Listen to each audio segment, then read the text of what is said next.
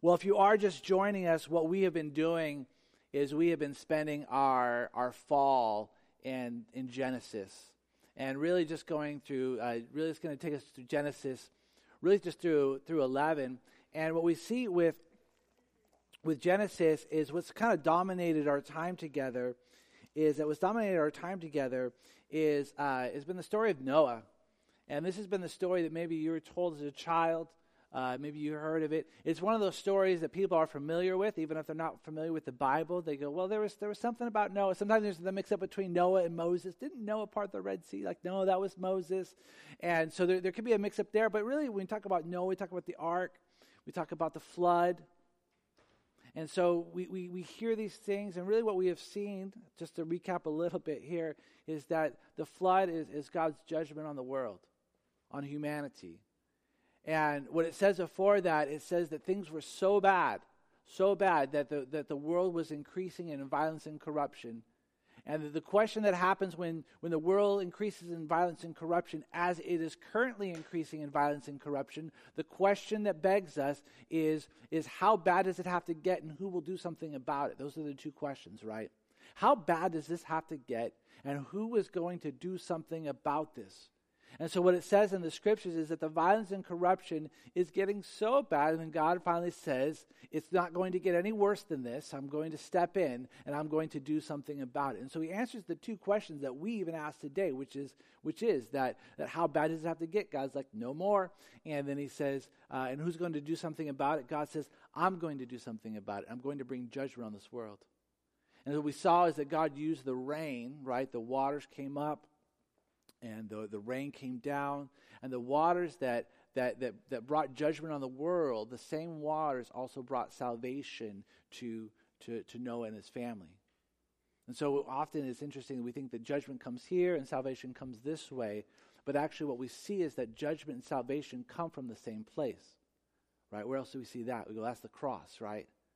Is the cross both condemns us and saves us the cross says that we should be on the cross, but Jesus is on the cross. And so the, the cross both condemns us and the, the cross saves us.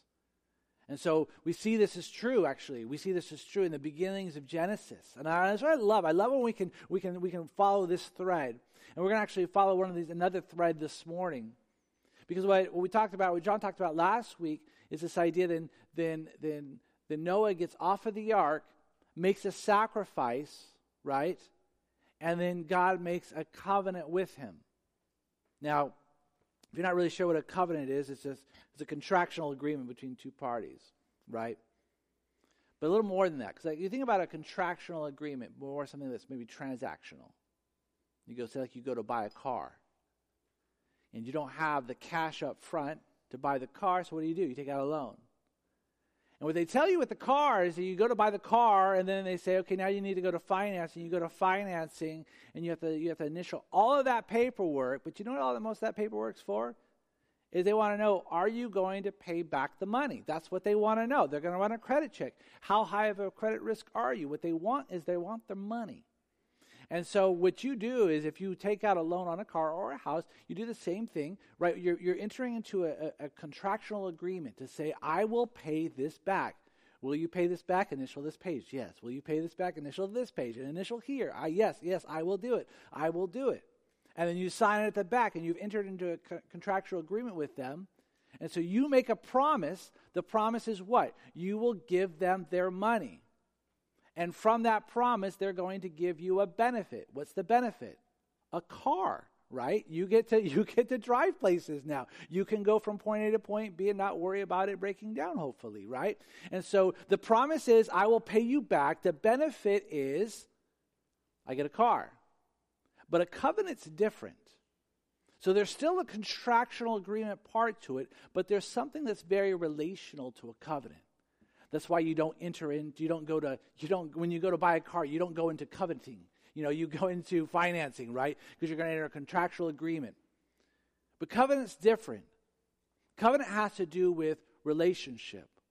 And so you might think about maybe even when we talk about like at, at, church you may hear something like the membership covenant and what it's saying is that you're entering into a contractual relational agreement So it's not just money and then a car, but actually there's relationships that are involved. And the, I think the probably for us is is the most is uh, probably the most obvious example for us, even in Scripture and even today in our culture, is marriage, right?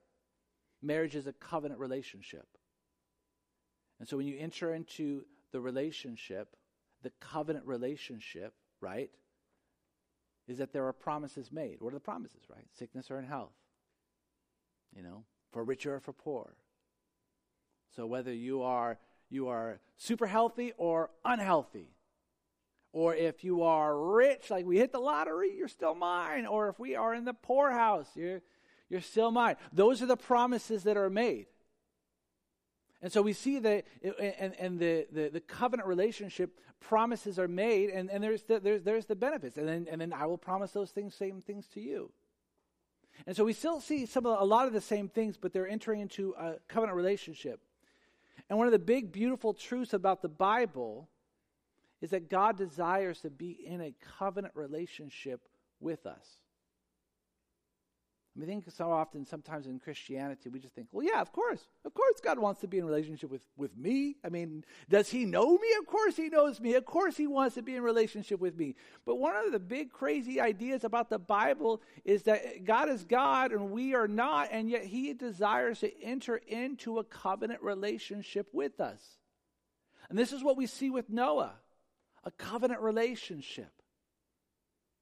It's interesting because I think at the at the end of the day, we all, whether you're agnostic or Christian or, or somewhere around there, we all have this sense that God is a God who loves to make agreements. Have you ever made a, a like a deal with God? Of course you have, right?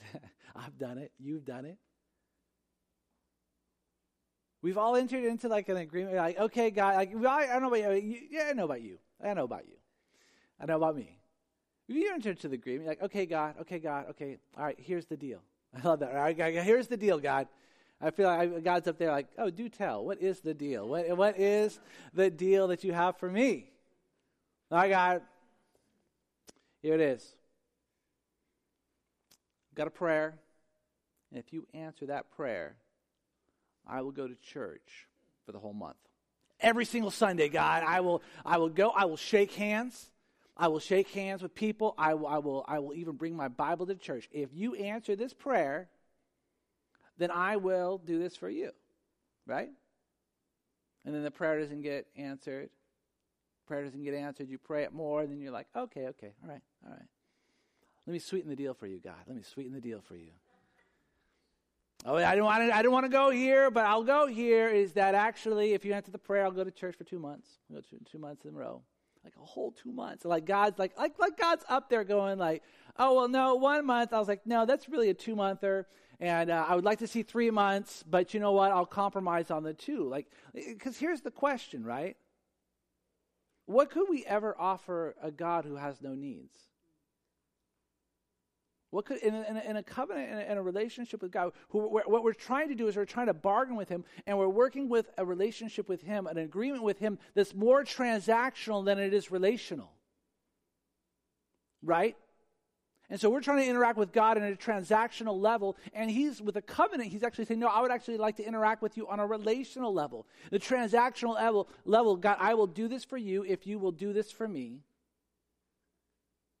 You rub my back, I'll rub your back. But I promise that with a transactional, if you're trying to live in a transactional relationship with God, my question to you is what could you ever give God that He doesn't already have? Or do you think that you are going after a God who has needs? The scripture tell us He's a God who has no needs. And the crazy thing is, is even in when our bargaining with God, the things that we are offering Him, who are they benefiting the most? That's us. You know, go to church for a month, God. Who's that benefiting? Well, well, maybe God. I make God look good. God, God looks good with or without you. He doesn't, he doesn't need you to make him look good. Who's that for? That's for you. And the interesting thing is that we've promised God, God, if you will answer this prayer, I will do something that benefits me. And here's the crazy thing is I know from your story, I know from my story, I know from stories in the Bible where God has taken us up on those offers. I mean, some of you have come to church because you made it, you made a deal with God. You said, God, if you do this, if you heal this person, God, if you come through, if you do this for me, I will actually, I will, I will, I will come to you. I will go to church. And I know people, I know people, that's their story. Faithful right now, serving in the church. And you ask them, how did you start going to church? They said, I made a deal with God. I said, if God did this, I'd go to church. God did that, I went to church. I go, that's good. So it's interestingly enough that God even holds us to that. And here's the other thing. I know people that say, I made a deal with God, God did that, and I didn't do that. I go, I, I, I, I wouldn't do that. You know, I, I, if you made a deal with God, yeah, I would, I would follow through on that. He followed through on his part, followed through on his part your part. So here's the thing. So we, we, we follow a God who wants to, but he wants to be in a covenant relationship with us. That's what we see in Noah. And so we're going to follow this through a little bit. So if you have your Bibles, why don't you open with me to Genesis chapter 9, verses 8 through 11. So we're going to start. Then God said to Noah and to his sons with him, Behold, I I establish my covenant with you and your offspring after you. And with every living creature that is with you, the birds, the livestock, and every beast of the earth with you, as many as came out of the ark, it is for every beast of the earth. I establish my covenant with you, that never again shall all flesh be cut off by the waters of the flood, and never again shall there be a flood to destroy the earth. And so, one of the things we see with covenants is that we, typically what we see with covenants is we see an oath is made, a sign is given, a ceremony is, is, is carried out. Right? So, every time you see a covenant, for the most part, you see an oath, right? A sign, and then a ceremony. And so, just to give you an example, go back, go back to, to a marriage, right? A wedding. The promises are made, right? You've, you've probably been to a wedding. Promises are made. They, they promise each other. What's the sign? The ring is the sign, right?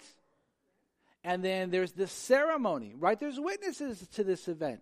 There's witnesses to these promises. And so whenever we see the covenant in here, we see other witnesses, right? And part of this, we're witnessing it because it's being recorded in Scripture. So we get to witness the ceremony.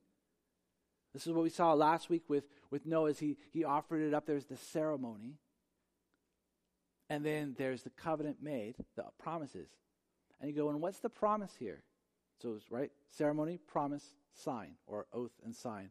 So what's what's the oath? What's the promise? God says, Never again will I destroy the world through flood. And so you, you might think, like, that's a really specific promise. Like a really specific promise. Because, by the way, it's not that he will never judge the world again, right? Because we actually know from Scripture that, you know, he goes, Yes, I'm going to judge the world.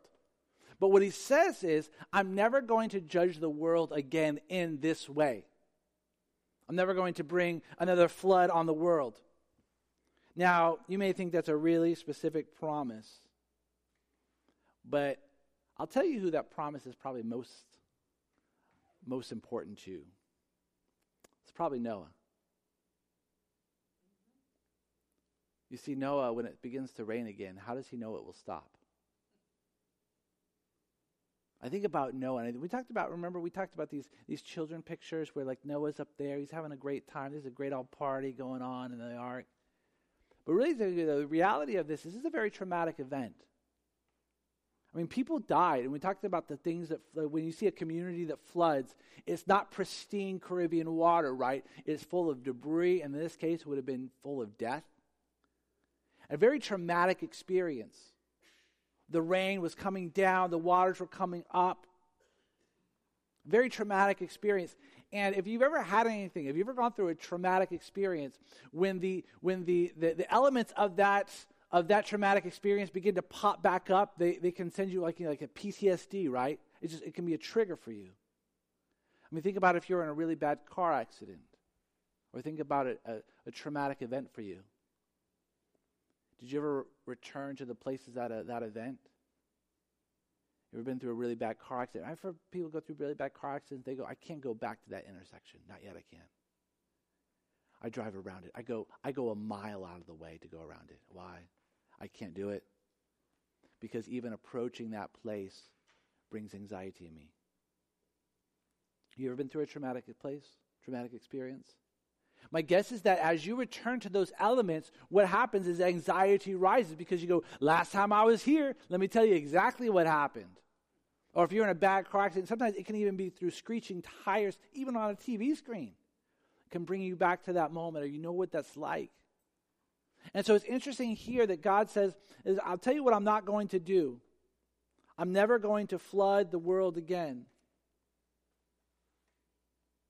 You see, Noah is going to experience rain again. My question is then, how does he know it will stop? Because what he has is the promise of God. I'm not going to do that again. Now, as Californians, if it rains seven days in a row, we lose our minds, right? Like, what?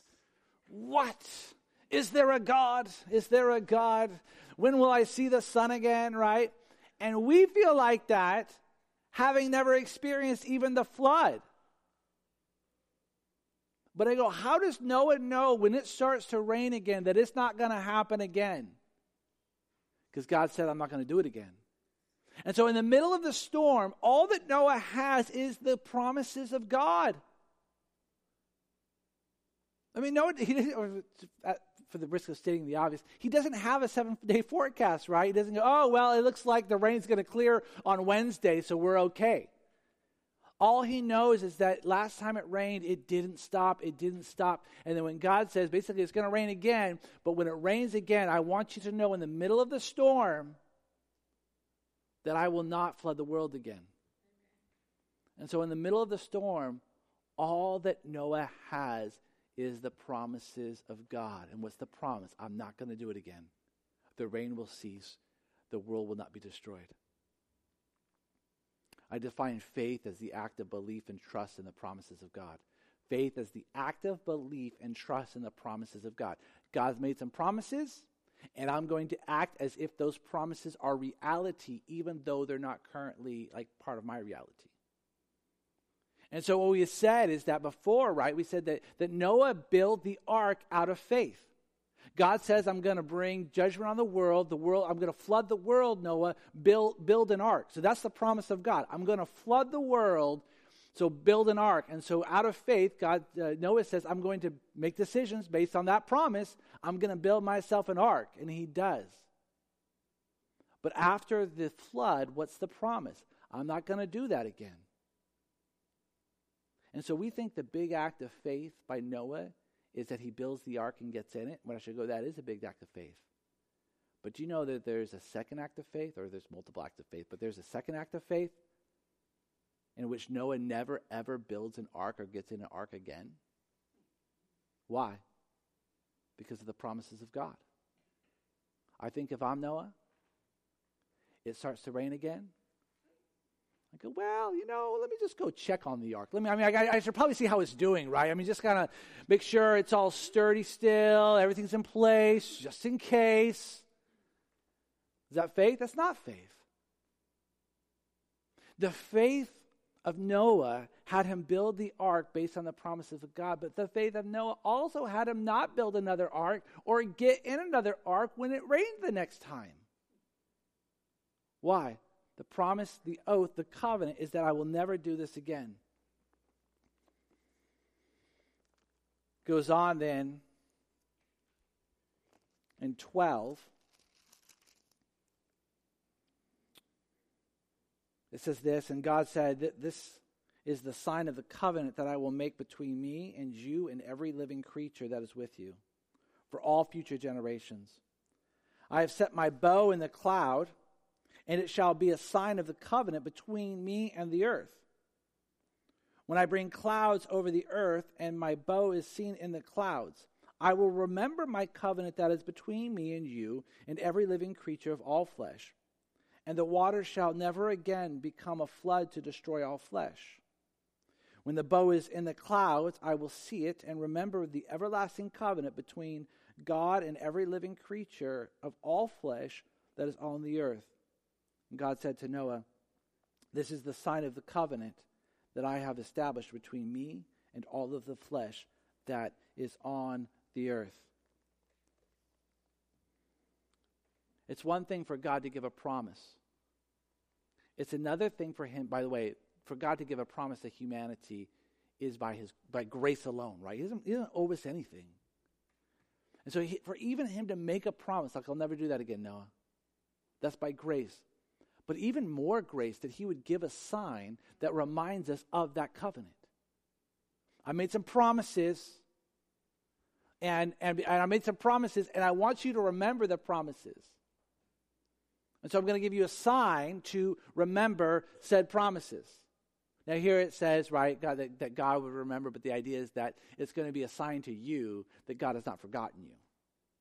Because God's not like, it's not like he sees the rainbow and goes, oh, that's right, that's right. I said I wouldn't do that again. Let me cease all of it. What is it? It's a sign that says that this, when, when, when, when Noah would see the rainbow, he'd go, God remembers me. God remembers me. He sees the rainbow, he remembers me. That's not for God, that's for Noah. And so it's by grace that he'd even give a sign. What does he give here? What's the sign of the covenant? The rainbow. Immediately we think about a rainbow in the sky, we think we think beauty, right? We think we think beauty. But actually, the word here is bow in the sky, a bow in the sky. It's, it's used here for what was used as a rainbow. It's used here in Ezekiel as what we understand as a rainbow. But everywhere else in the New Testament or the Old Testament, it's like used another like 70 times in the Old Testament. Do you know what it refers to? Like a bow, like a bow and arrow, an instrument of war. When God says, "When you see my bow in the sky, no longer is it judgment. What you see my, what you see the bow in the sky, what it's going to be is hope." And interestingly enough, that's exactly what it is. And Here's the beautiful thing about the rainbow is that it's directly connected to what? To the promise. In other words, it's not like it's not like uh, God says to Noah, every time you see a full moon, you will know that I won't bring rain on the earth. Like, like that, a flood on the earth. What is it? The rainbow, the rainbow is in a direct connection to the storm. For you cannot have a rainbow without a storm. Even we know today with all of our science, we know how the rainbow happens. We know that there has to be a storm that passes for the rainbow to show up. And most often in our stories, right, in our, especially because we live in California, the rainbow doesn't come before the storm. The rainbow cannot come in the storm. But the rainbow only comes after the storm. And interestingly enough, for the promises to show up, the, the, the, the, sign of the promise to show up, it's, a, it's this combination of storm and sun. Now, Noah didn't know that science. God knew that science. But it's this mixture of it requires both the storm and the sun.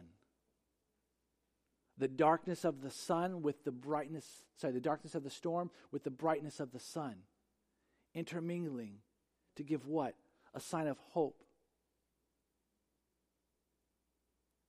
And you may not know much about Noah, but you know there's, there's a rainbow in there somewhere. It's like God's like, and and for your hard days, I gave you a rainbow. Like, what, what is it? It's a sign that God says, I, I remember my promises. And sometimes in the middle of the storm, as the storm is approaching, you don't have anything except for the promises of God. And God says, I'm going to give you the rainbow to show you that. Interestingly enough, even today, so right, not every storm gives you a rainbow. There's not a rainbow in every cloud, right? But when rainbows show up, I love, you love a rainbow? You don't need to be a Christian to love a rainbow. I mean, it's something beautiful. I mean, a rainbow shows up in the sky. Kids, come out of the house. Get out of here now. it's go, It's going all the way. It's going. It's, it's making it. It's going. Like you're like I don't know. I, I cheer for the rainbow. I'm like yes. It's like it's getting fuller. You take pictures of it. You call friends, families. Get outside. There's a rainbow in the sky. What is it? It's a sign of even today, thousands of years later. It's a sign of hope. I mean, no, I, I don't think I've ever met anybody discouraged by a rainbow. Well, there's a rainbow in the sky. I'm like, well, that storm's raining on somebody somewhere. You know, it's like nobody thinks that. What do we think? Hope, a new day. And what, what God tells Noah is what I want you to think is that the promises are true. You know, the sign of the covenant by the way, is not the promise, but it's a reminder that a promise has been made. The sign of the covenant is not the covenant, but it is a sign that a promise, the covenant, has already been made. I mean, going back to the, the, the marriage illustration, right? What's the sign of the covenant? The, the ring. But the ring makes them a couple, makes them know if you it makes you no less or more married than you were before. What is it? It's a sign. And like that, with what happens, like I've, I've done weddings, by the way. Uh, and, and, in a wedding, what, what I do is is, is, is interesting because, like, if you ever, I'll, I'll explain every wedding you've ever been to, probably right now, is that they face they face me or they face the pastor or the priest, or whoever's doing the wedding. They face them in a Christian wedding, and when they're facing me, basically, I'm saying I'm, I'm the representative of God.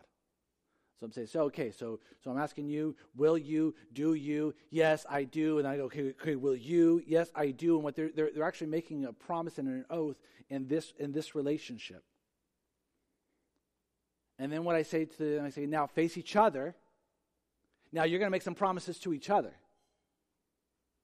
Now, after all of that's been done, after all of that's been said, you know what I say then? I say, now, now we're going to exchange the rings.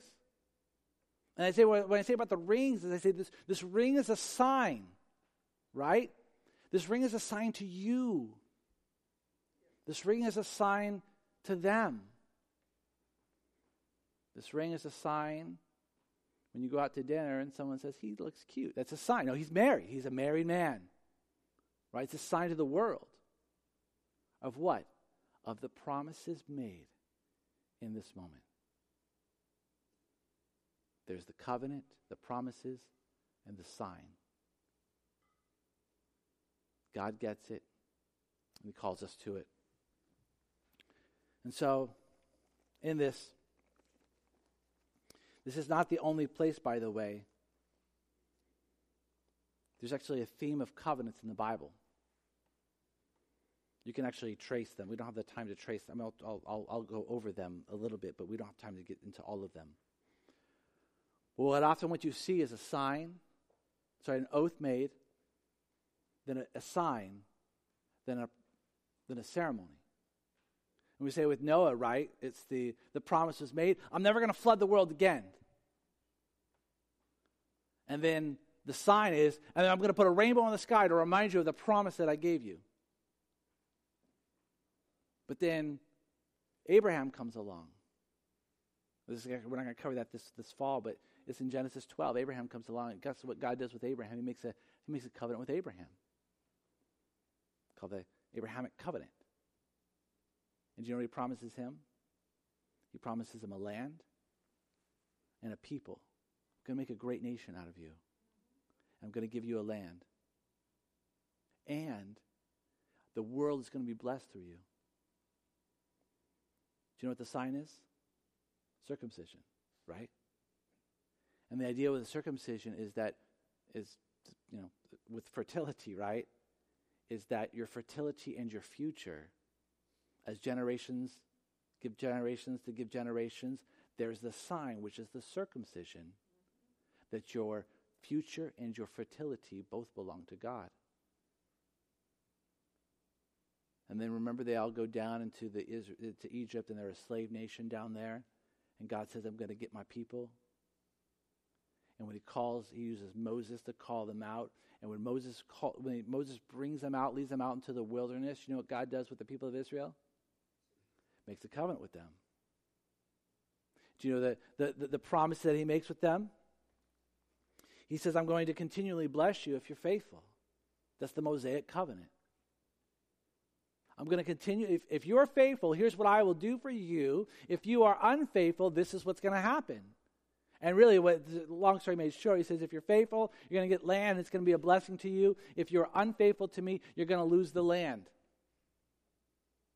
Do you know the sign of the covenant? The Sabbath. To the slave nation, he says, I want you to take a day off. And in taking a day off, you'll, you'll, you'll, what, what I want you to know is that I'm the one who provides for you. Sometimes the reason why people can't take a day off is because they, they think that if I stop working, the world will stop. False. If I don't go into work, you know what's not going to get done? The company will fall apart. False.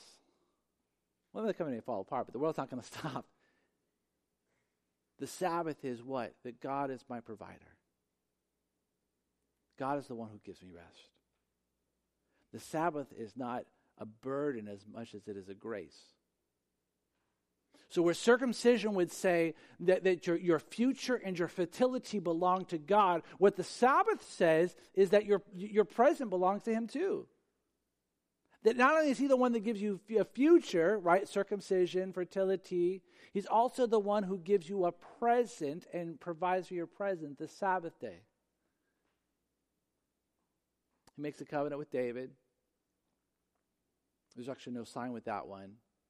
But the, really, the promise to David is that I'm going to keep your line. Like, you're, like, I'm going to establish your throne.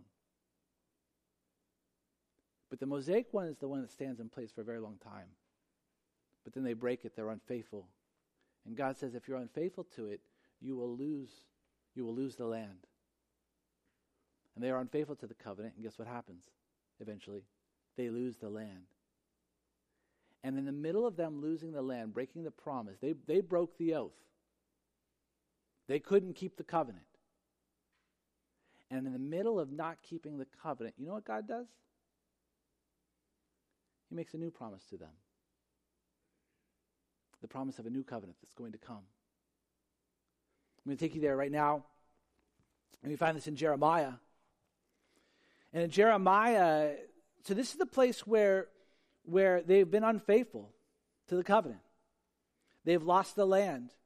And in the middle of them losing the land, God speaks a new word to them. This is what he says Behold, the days are coming, declares the Lord, when I will make a new covenant with the house of Israel and the house of Judah, not like the old covenant that I made, that their fathers on the day when I took them by the hand to bring them out of the land of Egypt, my covenant that what? That they broke. He's like, it's not like that covenant. They couldn't keep it. Even though I, I took them by the hand out of Egypt, I did everything that I said I would do. I kept all of my promises. They're the ones that couldn't keep it. He's saying it's not like that covenant. He says, though I was their husband, declares the Lord. For this is the covenant that I will make with the house of Israel after those days, declares the Lord. Here comes the new promise. I will put my law within them. I will write it on their hearts, and I will be their God, and they shall be my people. And no longer shall each one teach his neighbor and each his brother, saying, Know the Lord, for they shall all know me. For the least of them to the greatest, declares the Lord. I will forgive their iniquity and I will remember their sin no more. And so God says, I got a new promise coming. And here's the new promise. The new promise is that there's I'm going to do something. I'm going to enter into a new relationship with my people. And here's the promise. I'm going to put my, my law in their hearts. My spirit will be within them.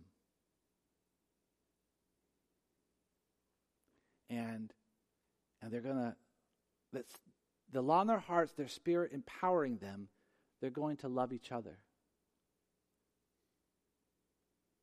And I will remember their sins no more. That's the promise. The new covenant, not only do we get the Spirit of God, not only do we get the law in our hearts, but the, the beautiful thing, all oh, that would be more than enough, but he says, I'll remember your sins no more. And so this is the new covenant. By the way, this is given 700 years before the new covenant comes. And then Jesus comes, and then he says, By the way, I've got the new covenant. The one that Jeremiah spoke about 700 years ago, I, I have the new covenant. And that's why Jesus, on the night that he was betrayed, that's why he says that. He says, I, I have the new covenant.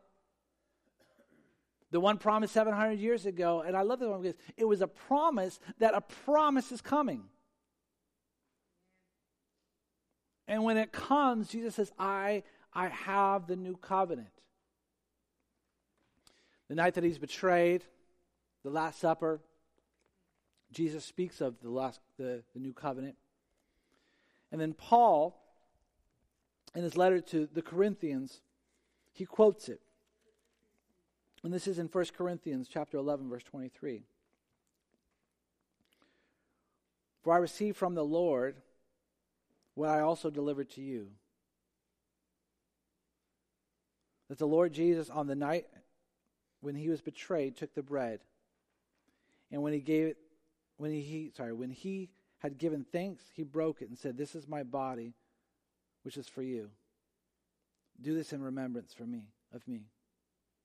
In the same way, also, he took the cup and after supper, saying, This is the cup of the new covenant. This cup is the new covenant in my blood. Do this as often as you drink it in remembrance of me. For as often as you eat of this bread and drink of, of the cup, you proclaim the Lord's death until he comes. As often as you drink, so you eat of this bread and drink of the cup, you proclaim the Lord's death until he comes. And so he says, I have a new covenant. And in this new covenant, I remember your sins no more. The Spirit is upon you. And it will empower you to, to carry out what I've asked you to carry out. And as a sign. So it, it's a weird way that, that, that his blood and his body, that is the new covenant. And then what we do as communion is a sign of that new covenant. Once again,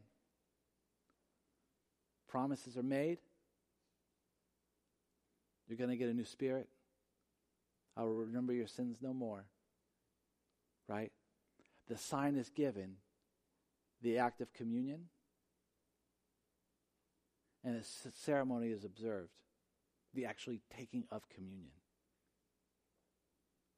And so, what we see in Genesis after, after Noah, which is the promise, the oath, the sign of the oath, and then the ceremony of the oath, is then Jesus comes and says, I got a new oath. I got a new covenant with you, a new promise to you. And here is the new promise your sins will be remembered no more. Here is the sign, which is, which is communion. And is the ceremony, the, the, the taking of communion. And God says, I want you to remember. You remember this. You proclaim his death until he comes. Interesting thing here that he doesn't say you proclaim his death and resurrection until he comes. You proclaim his death. Why? Why? Because he died the death that we should have died, right? What communion is, what communion is, a communion is a reminder that you are that you are forgiven by the blood of Jesus. People go, what, what, what's communion? Oh, it's, it's, you know, communion is a time for me to recommit. I go, you might recommit communion, but that's not what it's about. And Jesus does not say, and do this every time you want to recommit to me, or do this every time you even want to be forgiven for sins. That's not, communion is not about being forgiven for sins. The sign of the covenant is the is, is the is, is remember the power is not in the sign, but it's actually in the covenant. A reminder of what's already happened. And I, I, talk with Christians, and I'm guilty of this too. Is like of like being trapped in a sin, but then always feeling like like you have to go to forgiveness, and you're like, "Did God forgive me?" And I go, "But communion is a reminder that He remembers my sin no more." So we don't come to, to experience communion hoping that God will hear our prayers and forgive our sin. We come to the table knowing that our sins in Christ are already forgiven. And just like Noah, by faith, Noah built the ark because of the promises of God. But by faith, Noah never got an ark or built another ark again because of the promises of God by faith to become a Christian, you believe that what Jesus did on the cross, he did for you and the forgiveness of sins. And by faith, as a Christian, you believe that that's enough. And so you who are maybe just begging that God would forgive you if you are a Christian, He already has. That's the cross. And communion is a sign that you have already been forgiven. This morning, we're going to take communion. Thought it would be appropriate as we talk about the sign that we would take it together. And know that, that if you're not a Christian, then communion is not for you. And the reason I say that is not to exclude you, but to say because then you're partaking of a sign of something that's not true of you. And I, I pray more than anything that that would be true of you. And so if that's you, then yes, then, then trusting in Jesus for the forgiveness of sins. That what he did for you on the cross was enough and that you are saved not by your own righteousness, not by your own goodness, but by His righteousness and His goodness. That's what it means to be a Christian. That you proclaim His death until He comes. And if you are a Christian this morning, you come to the table with a celebration and a reminder not that God forgives sins, but God has already forgiven your sin. And this morning is a reminder of that new covenant. There's two ways you can do this.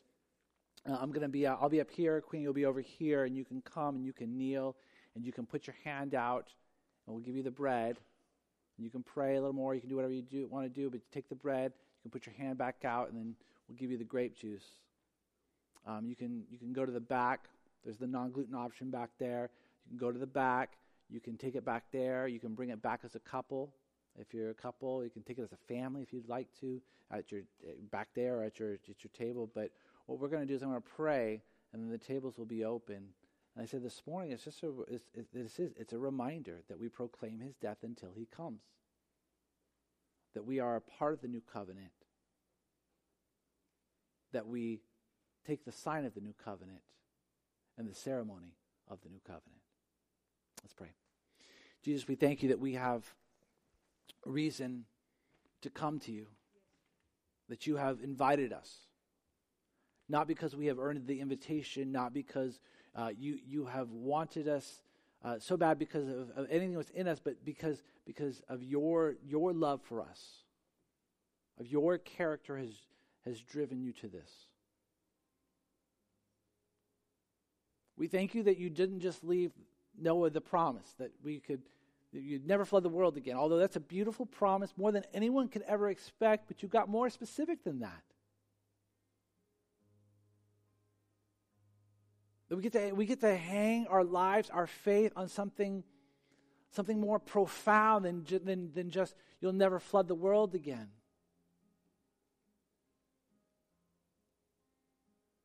We get to hang our, our faith on this idea that you will remember our sins no more. That's true not only of eternity, but that's true of today. We remember our sins. We count our sins. But God, you do not. And I know just here, I, by faith, there are people that need to trust you, that you are the one who offers the forgiveness of sins. And I know that there's, there's some here that, that are, are Christians that are in the new covenant that need to trust the same thing that you are the one who does the forgiveness of sins. And that you remember their sin no more. Thank you. We love you. We pray for these things, Jesus, in your name. Amen.